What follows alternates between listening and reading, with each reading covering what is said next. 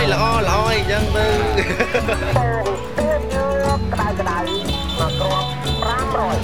Het is ochtend in het avondland. Een podcast van Chris Janssens.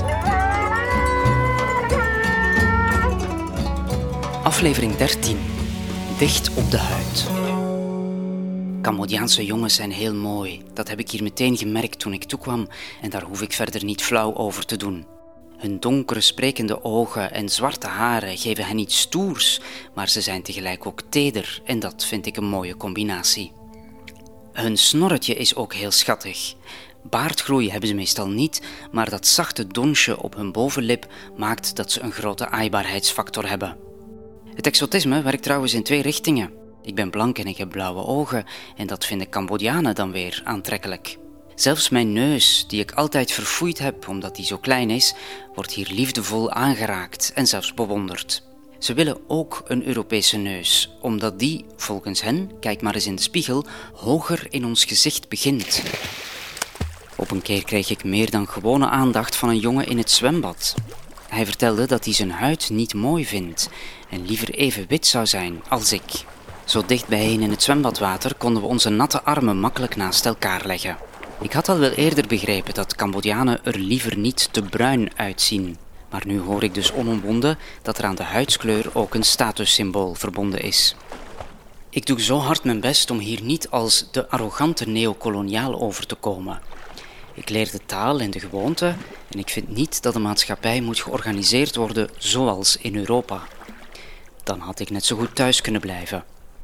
Dit land is van de Cambodjanen en ik wil hen hier als bezoeker in hun waarde laten. Maar nu blijkt dat er eigenlijk niet van mij verwacht wordt dat ik mij integreer. Er is net een gretige bereidheid om toenadering tot mij te zoeken, in het geval van die jongen dus ook letterlijk. Ik probeer hier zo goed als dat kan Cambodjaan onder de Cambodjanen te zijn, maar mijn huidskleur vertelt een ander verhaal. Hoe hard ik ook mijn best doe, ik zal altijd barang blijven. Dat is het woord voor Fransman, maar bij uitbreiding voor buitenlander, vreemde. Ik ben eens aangesproken door een Cambodjaan die een eliteschool wilde opstarten en vooral barang, begrijp rijkere gezinnen, wilde aantrekken. Hij zei dat hij nog een blanke nodig had om de ouders te begroeten als ze hun kinderen komen brengen en afhalen. Dat geeft de school meer prestige. Gewoon s morgens en s avonds telkens een uurtje aanwezig zijn. Meer werd er van mij niet gevraagd en hij wilde mij er goed voor betalen. Ik heb geweigerd. De ideeën over huidskleur en rassen spoken door mijn hoofd als ik beelden bekijk van een zogenaamde koloniale universele tentoonstelling, die precies 90 jaar geleden in Parijs werd gehouden.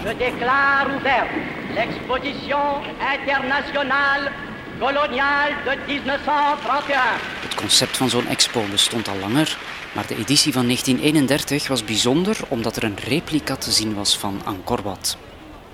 De beroemdste Cambodjaanse tempel, de trots van dit land, werd in gips en cement op ware grootte nagebouwd om bewonderd te worden door de genodigden. Onder wie de toenmalige Nederlandse koningin Wilhelmina en de Belgische koning Albert I, drie jaar voor hij van de rots zou vallen. Zo heb je een idee van het tijdskader. Om de hoge gasten ook s'avonds te animeren, was er een lichtshow met grote spots achter de tempel, die als stralen boven het bouwwerk uitkwamen. Precies daar waar de zon opgaat boven het echte Angkor Wat. De filosofie was dat de pracht van de Khmer, de koningen die de tempel hebben laten bouwen, net zo goed naar Parijs gebracht kon worden. Zo hoefde je de verre reis niet te maken, toen nog met de boot. De Fransen, die het voor het zeggen hadden in Cambodja, wilden de pronkstukken van hun overzeese gebieden tonen, met een air van kijk eens wat wij daar hebben. Vooral dat hebben stoort mij. Alsof een land van jou is, zodra je je vlag er in het zand geplant hebt. Alsof je die beschaving ook zomaar uit de context kan losrukken en 10.000 kilometer verderop kan copy-pasten. Er was protest tegen de tentoonstelling, vooral omdat er ook inboerlingen, de zogenaamde indigènes, naar Parijs gebracht werden als levend voorbeeld van hun cultuur. Zo humain werd er geroepen, menselijke dierentuin. Misschien waren deze danseressen en bloemenmeisjes wel trots dat ze voor blanken mochten optreden. Misschien hoopten ze op een betere toekomst in het koude maar rijke Westen. Veel Cambodjanen dromen ook vandaag van een leven in Europa, al hebben ze geen concreet beeld van onze samenleving. Alleen dat je er rijk en gelukkig bent, dat weten ze wel. Een vraag die ik vaak krijg is of het klopt dat je in mijn land geld krijgt van de overheid.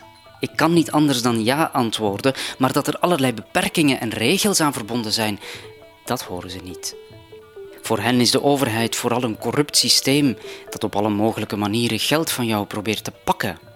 Dat een overheid ook kan geven klinkt als een sprookje. In het midden van dat Europese paradijs staat de Eiffeltoren, dat weten ze ook. Die wordt hier vaak afgebeeld als een kwaliteitsmerk, bijvoorbeeld op de gevel van een bakkerij die dan Paris Bakeries heet. Het is het symbool van een grandeur uit de koloniale tijd die al lang verdwenen is, als die zelfs ooit heeft bestaan. Om af te ronden nog een pittig detail over die tentoonstelling. Na zes maanden expo, in november 1931, werd de kopie van Angkor Wat helemaal gesloopt en als brandmateriaal gebruikt door een filmploeg die een scène met een vlammenzee wilde opnemen. Vind je deze podcast leuk? Abonneer je dan via Spotify en klik op de bel om elke woensdag een bericht te krijgen als er een nieuwe aflevering online komt.